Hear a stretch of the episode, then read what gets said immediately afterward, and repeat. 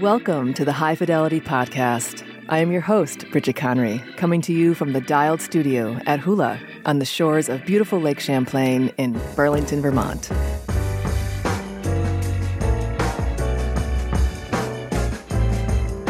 In today's episode, we offer our top five pro tips on how to assess potency when it comes to cannabis flower.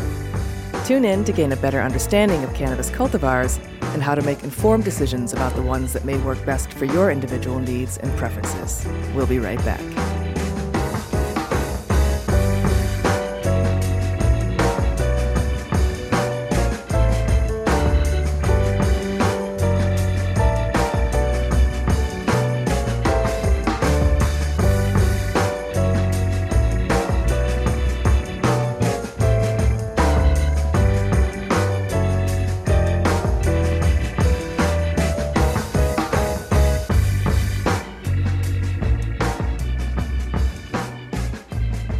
Welcome back. In our last episode, we looked at some of the product data in the Vermont marketplace provided by the Cannabis Control Board. Currently, about 75% of the products available in the market are flower, either sold by weight or as pre rolls. Most flower menus at retail stores are oriented around strain or cultivar names and cannabinoid percentages. For new and experienced consumers, it can often be challenging to determine which flower is going to deliver your desired experience. Potency is an important part of that decision making process, as it can either make or break a positive outcome. While the percentage of THC is definitely an important factor in determining potency, it is not the only consideration. Today, we offer our top five pro tips on how to navigate your menu options and assess potency for cannabis flower. Number one, the number one consideration for assessing the potential potency of a particular flower is not the actual flower. It is you. Each individual has their own unique experience with cannabis. Yes, there are some general guidelines to consider when making product decisions, but ultimately it is going to come down to your own physical constitution, your metabolism, and the functionality of your endocannabinoid system. What is your endocannabinoid system, you may ask? That's a big question, and we've left a link for you in the show notes to explore more. In the meantime, the brief answer is that the endocannabinoid system, or ECS, is a complex network of receptors, enzymes, and endocannabinoids that are found throughout the human body. The ECS plays a critical role in regulating various physiological processes, including mood, appetite, pain sensation, and immune function. Your ECS is modulated partially through the introduction of cannabinoids, either endocannabinoids, which your body produces, or phytocannabinoids, which we get from plants, primarily cannabis. Your ECS is going to process cannabis products differently than anyone else. Some people are highly sensitive to THC and can only tolerate small doses. Others are less sensitive and need higher concentrations in order to create the desired effects. It is going to take some time and experimentation for you to figure out your relationship to cannabis. We suggest that you go low and slow through this process Begin with flower that has a lower percentage of THC, below 16% if you are a beginner, and consume small amounts until you have gauged the effect. Stick with one cultivar of flower for a couple of weeks so as not to confuse your experimentation with new information. As we stated earlier, potency is not determined by THC alone. The presence of other cannabinoids and terpenes will affect your metabolism of THC. More on that in a following tip. Number two, do cultivar names matter? Yes and no. The term cultivar is gradually replacing the term strain in the cannabis industry because it is a more accurate and scientifically precise term. The use of the word strain is actually a holdover from the legacy market. In the scientific community, the term strain refers to different varieties of bacteria or viruses, not plants. On the other hand, the term cultivar is a horticultural term that refers to a cultivated variety of a plant that has been selected and bred for specific characteristics. In the case of cannabis, cultivars are specifically bred and selected for their unique chemical profile, including their cannabinoid and terpene content. The cultivar names that breeders have developed over time can provide some information about the potency, flavor, aroma, and effects the cannabis may generate. For example, Sour diesel is typically known for its high THC content, diesel like aroma, and uplifting, energizing effects. Similarly, Granddaddy Purple is typically known for its high THC content, sweet grape like aroma, and sedative, relaxing effects. It is important to note, however, that cultivars with the same name will vary in cannabinoid and terpene content based on where and how they were grown. It is a plant, after all, and it will change based on its environment. They can also change due to selective breeding by the cultivator. These different expressions of each cultivar are referred to as phenotypes. At any one time, there can be many different phenotypes of the same cultivar available within a state marketplace. For instance, apple fritter and sour kush are currently being grown by multiple cultivators in Vermont. Each will be different, sometimes slightly and other times with more variation. Because of this, it is always a good idea to review the certificates of analysis associated with each harvest to confirm the cannabinoid and terpene content. Number three, cannabinoid content is a critical factor in determining potency.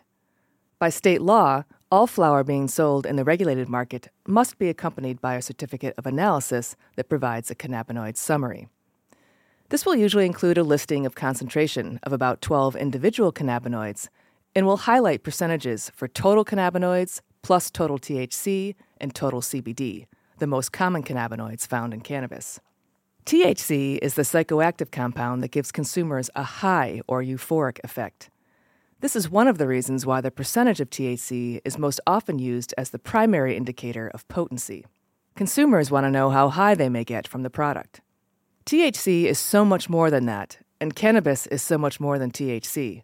Some of the potential therapeutic benefits of THC also include pain relief, anti inflammatory effects, appetite stimulation, nausea and vomiting relief, and anxiety or depression relief. In combination with other cannabinoids and terpenes, it can also be a powerful sleep aid. Depending on the format, the dosage, and the person, it can also contribute to feelings of anxiety or paranoia, so it is very important to go low and slow when consuming THC. CBD has a wide range of potential health benefits as well, but does not contribute to the feelings of being high that are associated with THC. In fact, CBD has the potential to tamper the intoxicating effects of THC while boosting its therapeutic effects. It also may offer neuroprotective and antispasmodic effects. Through conscious experimentation, consumers can create different ratios of THC to CBD to produce the desired effects and potency. Because THC has been prioritized by breeders in the last few decades, CBD is currently found in low concentrations in most cannabis flower, or sometimes not at all. It is, however, widely available in hemp flower, which you can mix in with your cannabis flower to create the ratios you want. Perhaps the most important piece of information on a cannabinoid COA is the percentage for total cannabinoids. As we learn more and more about this plant, we understand that it is the synergistic interaction between its different compounds, including cannabinoids, terpenes, and other plant compounds, that determine and enhance the therapeutic effects and potency of the flower. This is what is known as the entourage effect. So take a look at the other individual cannabinoids on the COA. Even in small amounts, they can be contributing to your overall experience. We provide a link in the show notes to learn more about minor cannabinoids. And now on to pro tip number four the terpenes. Terpenes are aromatic compounds found in many plants, including cannabis. They contribute to the plant's flavor and aroma and may also have therapeutic effects. Different cultivars have different terpene profiles, and these can have an impact on the overall experience of consuming the flower. The concentration of terpenes in cannabis flower can vary widely depending on the cultivar and its growing conditions. Studies have shown that the average concentration of terpenes in cannabis flower ranges from 1 to 3% by weight. Anything above 3% is pretty special, in my opinion, both in terms of flavor and potential potency. However, the concentration of terpenes alone is not necessarily an indicator of quality or therapeutic benefits. The terpene profile, or the specific types and ratios of terpenes present, is also important. Just like with cannabinoids, the presence of even a small amount of a particular terpene may influence how the flower may affect you. It could make the difference between a sedating or stimulating experience and how potent the effects are overall. Vermont does not require terpene analysis on flower, but many cultivators are providing this information to retailers and consumers. Ask for the terpene COAs if you do not see terpenes listed in flower descriptions on menus or display cards. Some retailers and producers offer these COAs on their websites as well. The certified labs in Vermont test for about 20 different terpenes. We'll highlight five of the more common ones here. Myrcene is the most abundant terpene found in cannabis and is also found in other plants such as hops, bay leaves, and mangoes. It has a musky, earthy aroma and is thought to have sedative, relaxing, and anti inflammatory effects. Beta caryophyllene is also an abundant terpene in cannabis. It is found in black pepper, cloves, and other spices as well.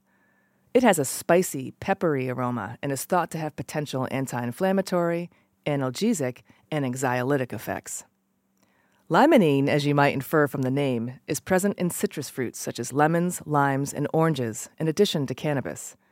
It has a citrusy aroma and is thought to have anti inflammatory, anti anxiety, and antidepressant effects. Pinene is one of the most common terpenes found in nature. It has a piney, fresh aroma and is thought to have potential anti inflammatory and anti anxiety effects. Some studies have suggested that pinene may also help to improve focus and memory. And last but not least, linalool.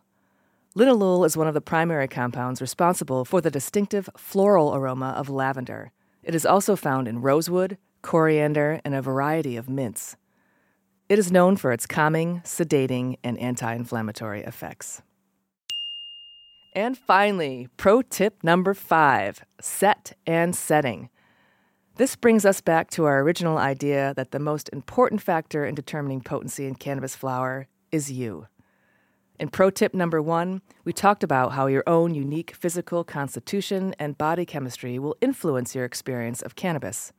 Equally important is the intention that you bring to your decision to consume cannabis.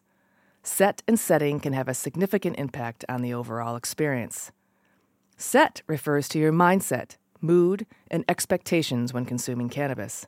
For example, if you're feeling anxious or stressed before consuming, it may intensify those feelings. On the other hand, if you're feeling relaxed and calm, it may enhance those feelings. Establish an intention before you consume to set yourself up for success. Creating the right setting will help in this regard. Setting refers to the physical and social environment in which you consume. If you are trying to relax, Consume in a safe and comfortable environment and be mindful of social factors such as the presence of other people, noise, and distractions, which can impact your experience either positively or negatively. For more information on how to approach your cannabis journey, followed by five pro tips on how to come down from an uncomfortable high, check out episode 3.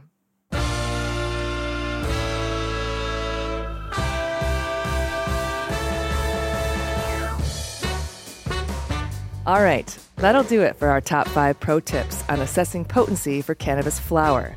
We hope that it has been a benefit to you.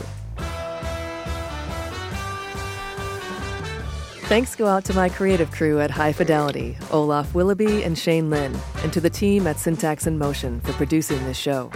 A special shout out to Will Davis, my sound engineer. Thanks to you for listening to us today. If you enjoy what you heard, subscribe on our website hifivt.com, or wherever you listen to podcasts. Better yet, like, share, rate, or leave a comment.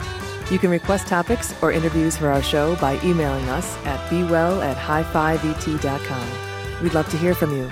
Until then, be well and have fun out there.